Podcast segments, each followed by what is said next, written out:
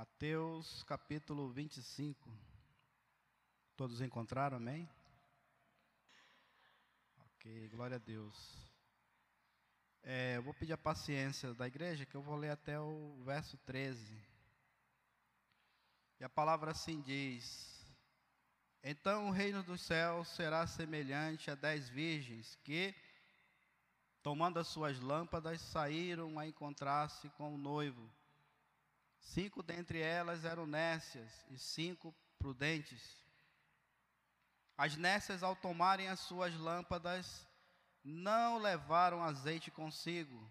No entanto, as prudentes, além das lâmpadas, levaram azeite nas vasilhas. E tardando o noivo, foram todas tomadas de sono e adormeceram. Mas à meia-noite ouviu-se um grito: Eis o noivo, sai ao encontro. Então se levantaram todas aquelas virgens, prepararam suas lâmpadas. E as nécias disseram às prudentes: Dai-nos de vosso azeite, porque as nossas lâmpadas estão se apagando. Mas as prudentes responderam: Não, para que não nos falte a nós e a vós outras. E diante aos que vendem e comprai. E saindo elas para comprar, chega, chegou o noivo. E as que estavam apercebidas entraram com ele para as bodas, e fechou-se a porta. Mais tarde chegaram as virgens nécias, clamando: Senhor, Senhor, abre-nos a porta. Mas ele respondeu: Em verdade vos digo que não vos conheço. Vigiai, pois, porque não sabeis o dia e nem a hora. Feche seus olhos, curve a sua cabeça. Pai, nós te glorificamos, Senhor, te damos graças, porque eis aqui a tua palavra, Senhor. Espírito Santo do Senhor, toma o teu lugar aqui, ministra a palavra à tua igreja, fala ao teu povo, porque se eu falar, eles não vão ouvir, Pai, mas se tu falar, eles serão edificados, ministrados e renovados pela tua palavra, Senhor. Toma em tuas mãos o teu servo, Pai. Eu te glorifico em nome de Jesus. Amém e amém. Amém, igreja? Glória a Deus. Essa palavra nos remete a uma reflexão em que nós vivemos numa época, nós igrejas, vivemos numa época em que nós não estamos preparados para a vinda do Senhor. Isso é uma verdade. A maioria dos cristãos não estão preparados para a segunda vinda do Senhor, apesar das Escrituras estarem alertando, apesar das Escrituras estarem orientando sobre a segunda vinda do Senhor, para que nós, a igreja, não sejamos pegos de surpresa. Ninguém gosta de surpresa, principalmente as desagradáveis, né? Alguma coisa que você não está esperando e de repente você é surpreendido.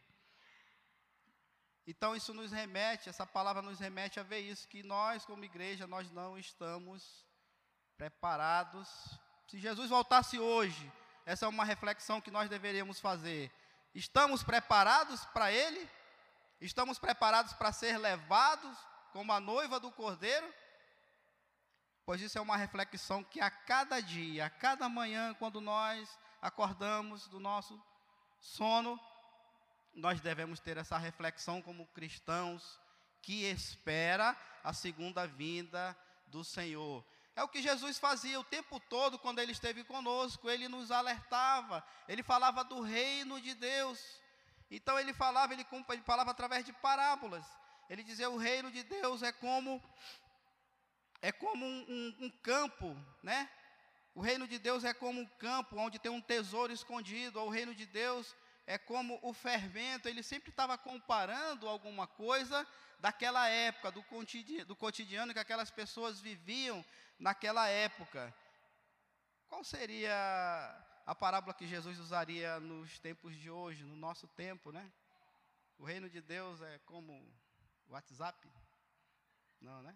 O Facebook? Talvez não, né?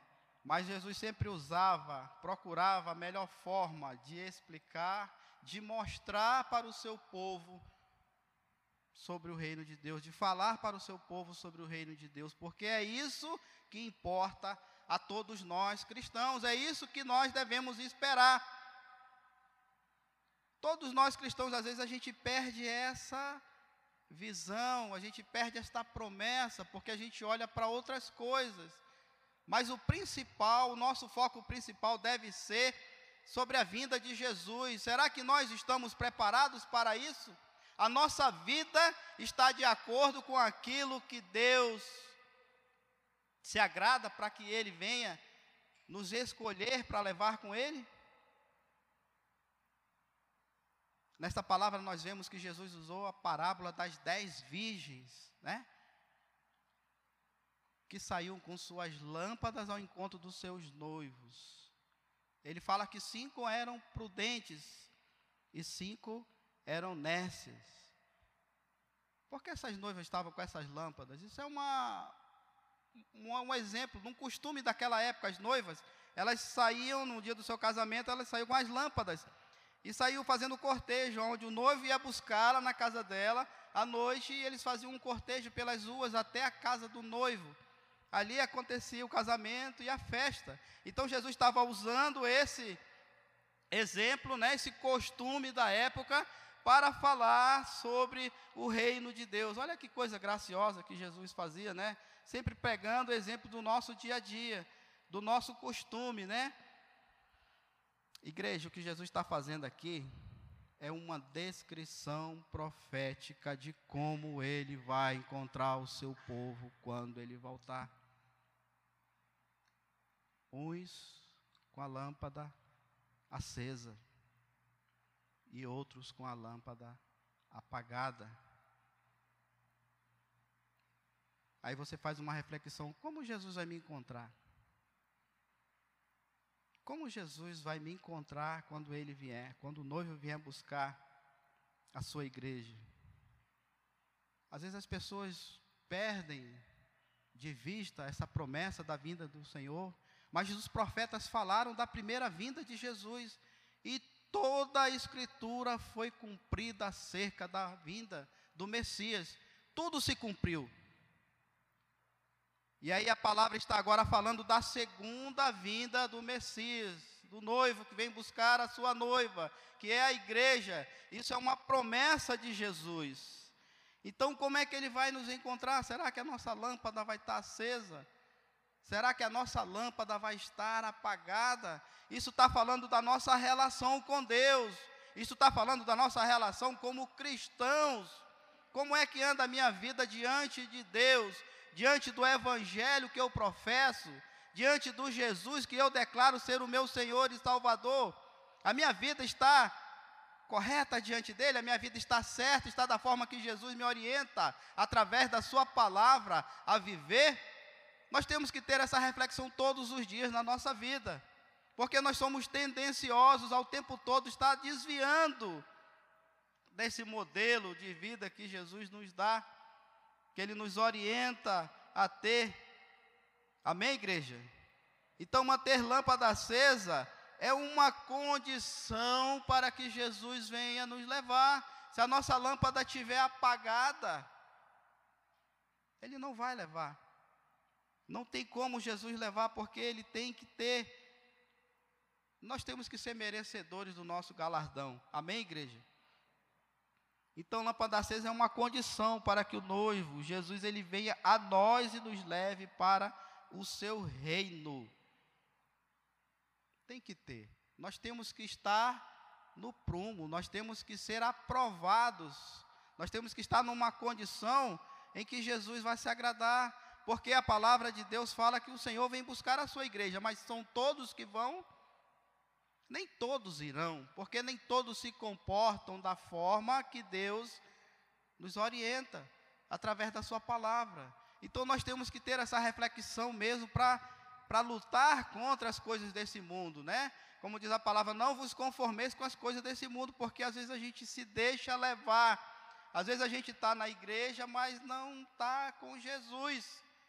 E achando que por estar na igreja a gente está com Jesus, está com a lâmpada acesa, mas de repente a lâmpada está apagada. A gente está fazendo só um movimento, aparentemente, para as pessoas, mas diante de Deus a palavra dele diz que nada passa despercebido aos seus olhos. Então, como é que está a minha vida? E essa palavra eu pego primeiro para mim, igreja. Porque todos nós somos errantes, somos pecadores, nós somos às vezes obstinados em fazer a nossa vontade, porque a gente sempre acha que sabe o que é melhor para a nossa vida, e às vezes a gente faz muita lambança mesmo. Como cristãos, conhecendo a palavra, que lá a gente é pego fazendo coisas que desagradam ao Senhor. Então nós temos que nos prostrar e todo dia nos arrependermos e pedirmos perdão para Deus pelos nossos pecados. Arrependei-vos, porque é chegado o reino de Deus. A palavra o tempo todo. Essa palavra ela nos acende, ela nos aviva, ela nos fortalece. Então nós temos que estar ligado com ela, porque senão nós não vamos ser levados com o noivo, como a noiva do cordeiro. Temos que ser merecedor. Então essa lâmpada ela é uma condição, ela tem que estar acesa, amados. Nós não podemos estar apagados diante de Deus. Nós não podemos conhecer um, Deus vivo e viver como um, um Deus morto. Né? A nossa vida não pode ser apagada. O nosso Deus é vivo, o nosso Deus é poderoso. O nosso Deus, ele é um Deus que pode tudo, que sabe tudo, que a nossa vida está nas mãos dele. Nós temos que lembrar disso diante das lutas que nós passamos, diante das tribulações, diante das afrontas. Às vezes a gente se deixa levar pelos problemas da nossa vida.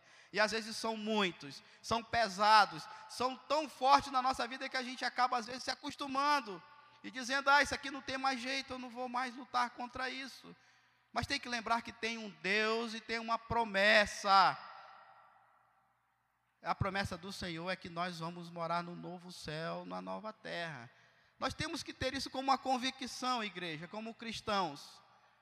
Não adianta a gente que está querendo almejar as coisas desse mundo, porque isso não é para nós. Isso é uma coisa temporária, é passageira. Isso tudo fica, isso tudo passa, como diz a palavra, passarão os céus e a terra. Mas a palavra, com as promessas de Deus, ela não passará. Então é certo, é verdadeiro que Jesus voltará. Ele vem a segunda vez para levar a sua igreja. E como ele vai nos encontrar? Ele vai levar todos? Não, ele não vai levar a todos. E a palavra de Mateus diz que muitos vão dizer: Senhor, Senhor, em teu nome eu preguei, em teu nome eu fiz isso, eu fiz aquilo. E o Senhor vai dizer o quê? Afastai-vos de mim, que eu não vos conheço. Então nós não podemos nos deixar levar para essa resposta de Jesus. Nós temos que buscar que o Senhor nos convide para estar com Ele e não para afastar dele quando ele fala no que ele, quando ele vem julgar o povo, que uns ele vai afastar como ovelhas para a direita dele, e os cabritos, os bodes para a esquerda deles, um para o gozo eterno do seu reino e o outro para o castigo eterno. Então nós temos que estar atento a isso, igreja, igreja.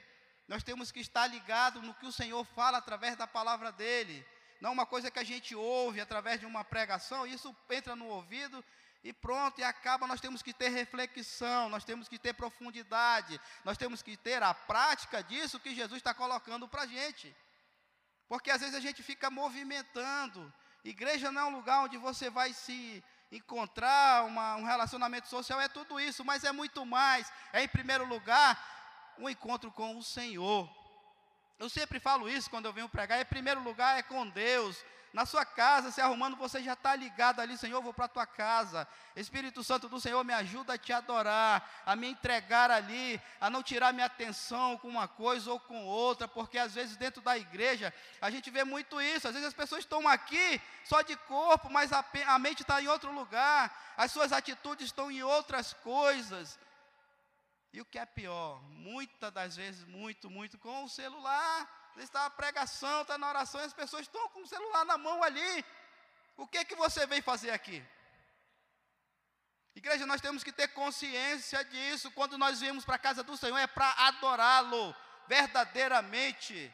E não para estar aqui de qualquer jeito. O Senhor não recebe adoração de qualquer jeito. O Senhor não nos recebe. Ele não ouve a nossa oração quando nós estamos aqui por estar tem que ter comprometimento, compromisso, Senhor, estou aqui por tua causa. Eu saí da tua da minha casa para estar aqui para te adorar, Senhor. É isso que eu vim fazer, Senhor. Me renova, derrama sobre a minha vida. Nós temos que querer buscar mais experiências com Deus, mais relacionamentos com Deus e não estar por estar, porque nós estamos enganando a nós mesmos, igreja. Então nós temos que estar com a lâmpada acesa quando o Senhor vier. Então a questão aqui, a grande pergunta que nós fazemos é como manter a lâmpada acesa na nossa vida, né?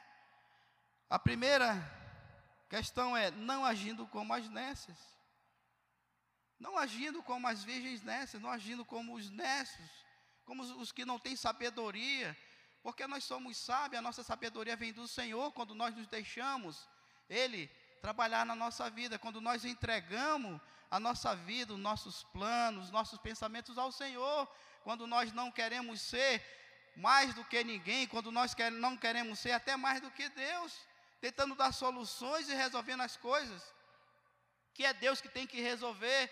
Então, em primeiro lugar, nós temos que agir como pessoas que são orientadas por Deus, porque nós somos cristãos.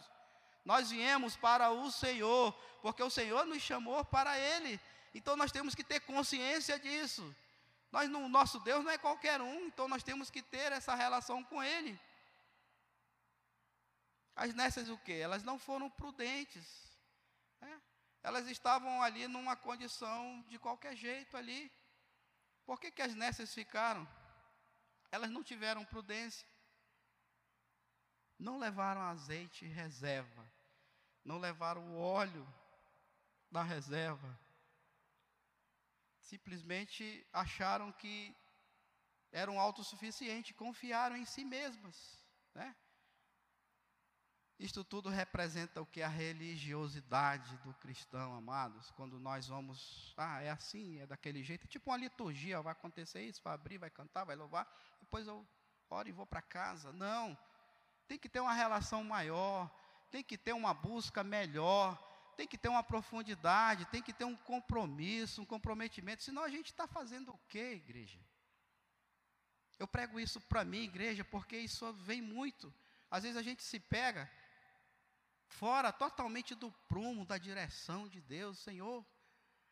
Nós temos que pedir perdão ao Senhor, arrepender dos nossos pecados e chorar na presença dEle.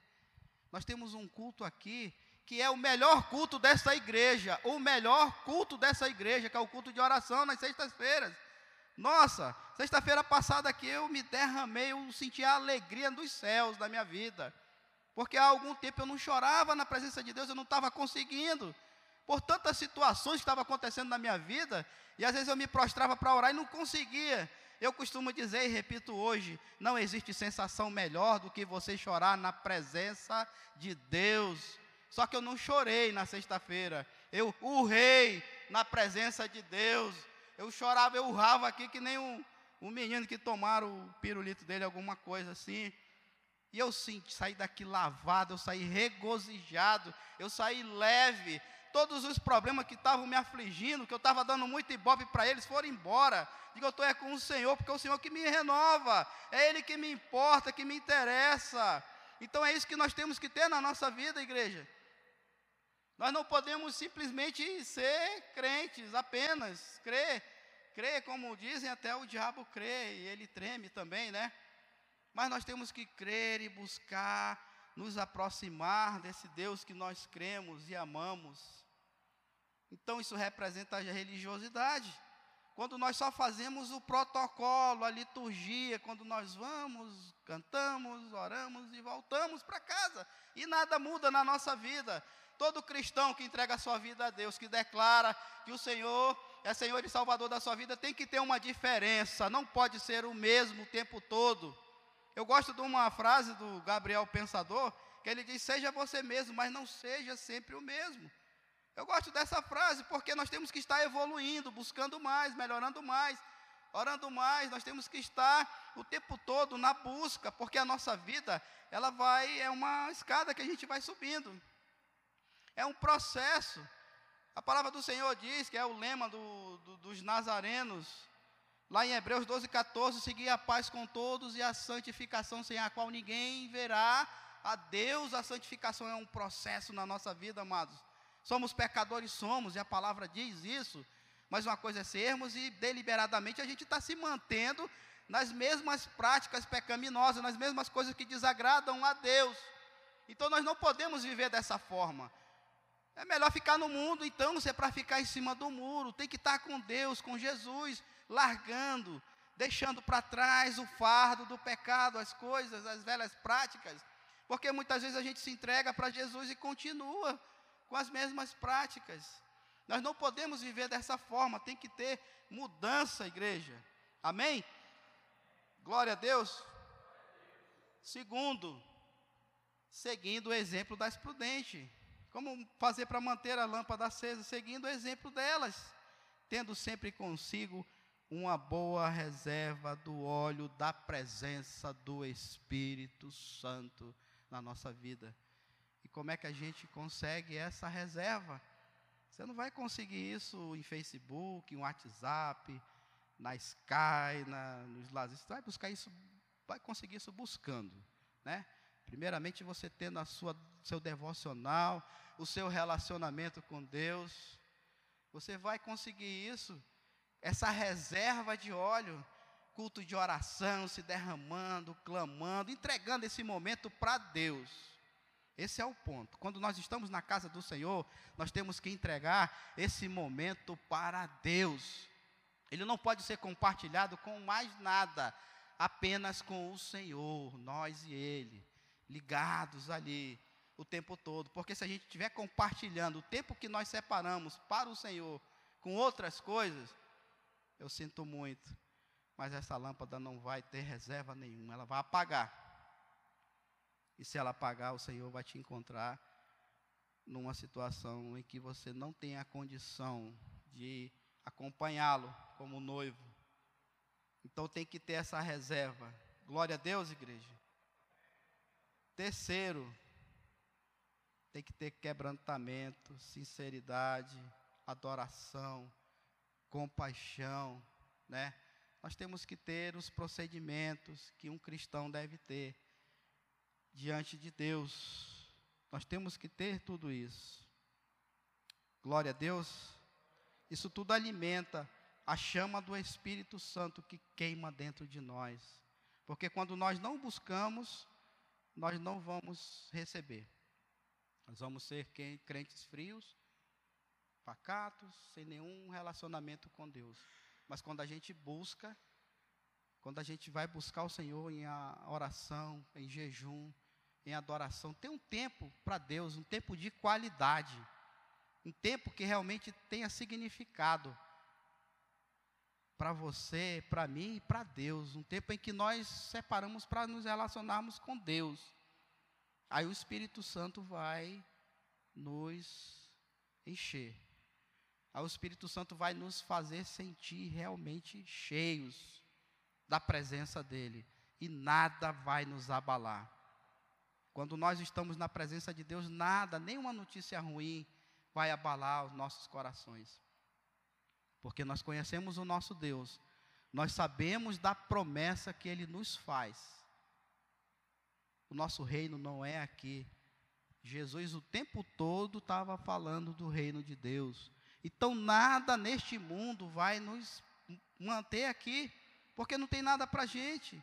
Por isso que Jesus comparava o reino de Deus é como um, um tesouro num campo perdido, como o reino de Deus é como o, o, o fermento. Ele sempre dando aqueles exemplos, ele falando do reino de Deus. E às vezes a gente busca e corre atrás do reino dos homens, porque é o costume, porque é a, a sociedade nos ensina assim, mas é contra isso que nós temos que nos desviar desse, dessa rota. Nós temos que ser realmente aquilo que Jesus quer que nós sejamos, aquilo que Ele morreu por nós. Então nós temos que valorizar o sacrifício de Jesus na nossa vida. Nós não podemos ser os mesmos. Se você não está mudando nada na sua vida como cristão, se você está dando mais importância às coisas deste mundo, a problemas, a situações, a, afrontas de Satanás, então você está. Tem que orar, tem que repreender, tem que estar tá junto, tem que buscar ajuda dos irmãos, dos pastores. Não pode se isolar. Eu já fiz isso muito na minha vida, quando eu estava na minha carreira, aí iniciando aí como cristão, às vezes eu tinha problema, eu me aquietava ali. Eu ficava de uma forma que eu não tinha mais força para orar. Não, Senhor, vou ficar acostumando ali, dando. Deus é maior, igreja. Deus é muito maior do que qualquer problema. Deus é muito maior do que qualquer situação que se levante. Número 4. Como manter a, a lâmpada acesa? Não andar na escuridão do pecado, mas brilhar por onde quer que passe, porque o pecado é uma coisa que, meu Deus, o pecado é uma coisa que está andando conosco. Às vezes a gente, o Espírito Santo nos alerta, olha, cuidado, não dá esse passo, porque o, o laço do inimigo está ali. E às vezes o pecado vem disfarçado de tanta coisa boa, de tantas delícias, né? Porque muita gente pinta o Satanás de uma coisa terrível, né? mas não é. Ele coloca as melhores ofertas ali, os melhores produtos. Só que Jesus é muito melhor, né? Então a gente não pode ceder. Por isso que o Senhor fala aqui: vigiai. Para quê? Para que nós não venhamos entrar em tentação, cair na tentação, naquela vontade ali, tá com vontade de pecar, começa a orar, começa a repreender que o Senhor vai e tira. Está quase cedendo a alguma coisa que é ilícita, que Deus não se agrada, que é um pecado, repreende, começa a orar, que Deus vai te fortalecer para que você não venha dar esse passo. Porque se depois que der o inimigo, ele vai rir da tua cara.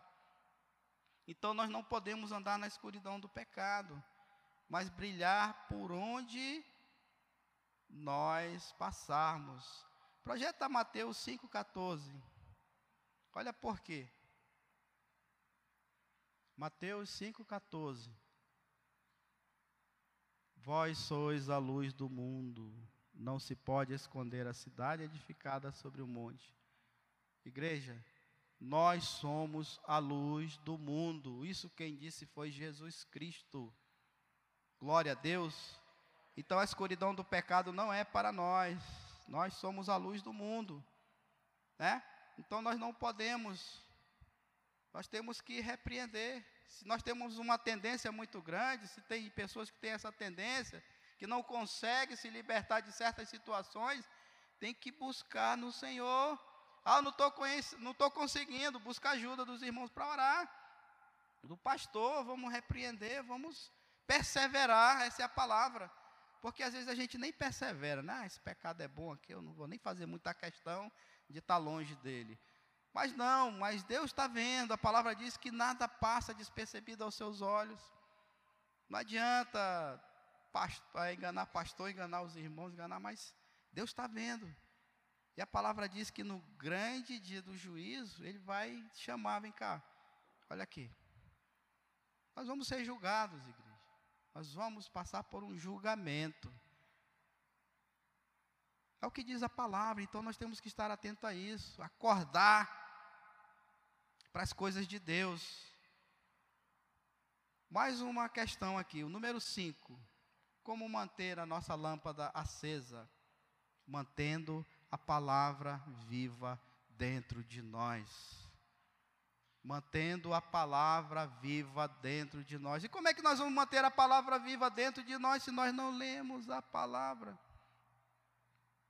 se nós não meditamos na palavra, porque o Senhor fala conosco através da palavra. Isso é uma verdade.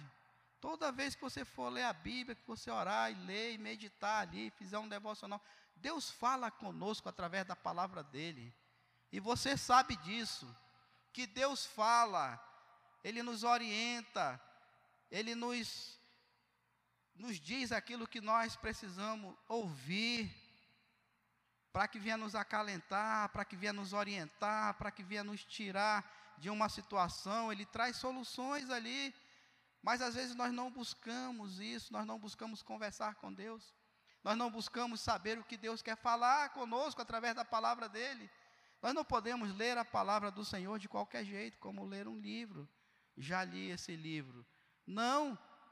Deus fala de diversas formas, no mesmo versículozinho ali, pequenininho que você lê. Mas se você deixar, se você quiser, porque se você não quiser, não vai acontecer. É isso, igreja. Se nós não quisermos, Deus não vai falar conosco, porque a gente está interessado em outras coisas. Não ler a Bíblia por ler, não deixar para ler já com sono, porque ler uma, uma palavra do já está fechando os olhos. Não. Quando vai abrir a Bíblia, eu vou conversar com Deus agora. Não é só no, na oração, quando você está falando e pedindo um monte de coisa, não. É lendo a palavra, Senhor. Antes de ler, ora, Senhor, me mostra, Espírito Santo, me dá direção na tua palavra. Nós temos que ter isso. Sabe por quê, amados? O Salmo 119, 105. Você pode projetar, Raildo?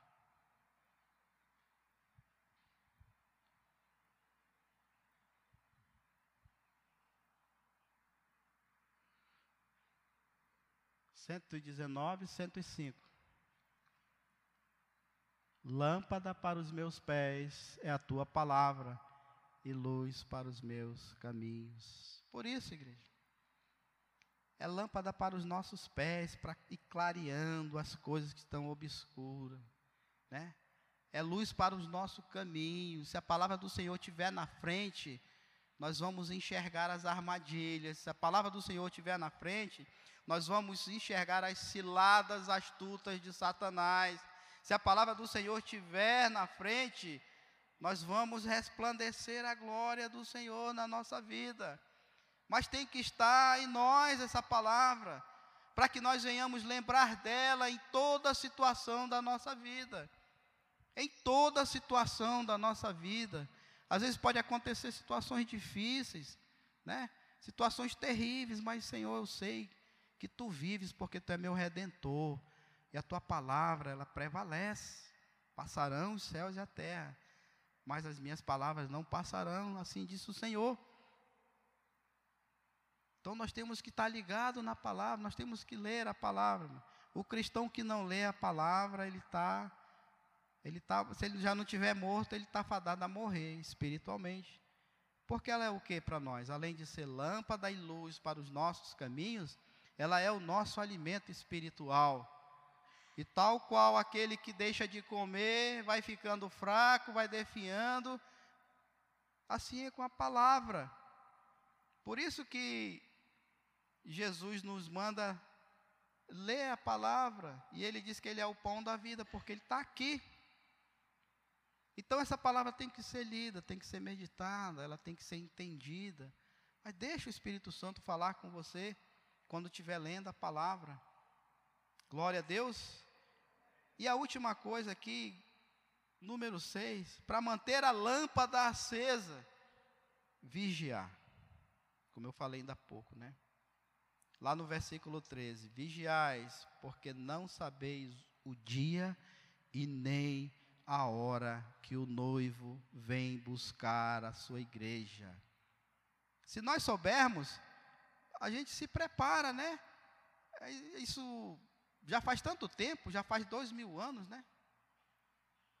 Há dois mil anos, igreja, essa promessa foi feita. Que Jesus voltará. Mesmo assim, muitos já não esperam Jesus com empolgação. Porque faz tempo? Porque Jesus já falou isso há dois mil anos e não voltou? Mas a palavra dele se cumpre. E nós temos que lembrar da palavra quando ela diz que um dia para o Senhor é como mil anos, e mil anos é como um dia. É no tempo do Senhor. Essa promessa dele é verdadeira. A promessa do Senhor é verdadeira. Jesus, ele prometeu voltar. Ele disse: Não se turbe o vosso coração, creia em Deus e também em mim. Na casa do meu pai há muitas moradas. E eu vou preparar lugar e vou voltar para buscar-vos. Se não fosse assim, eu nem falaria isso. Jesus falou isso. Então ele vai cumprir a palavra dele. Se nós cremos nesse Deus, nós temos que estar esperando.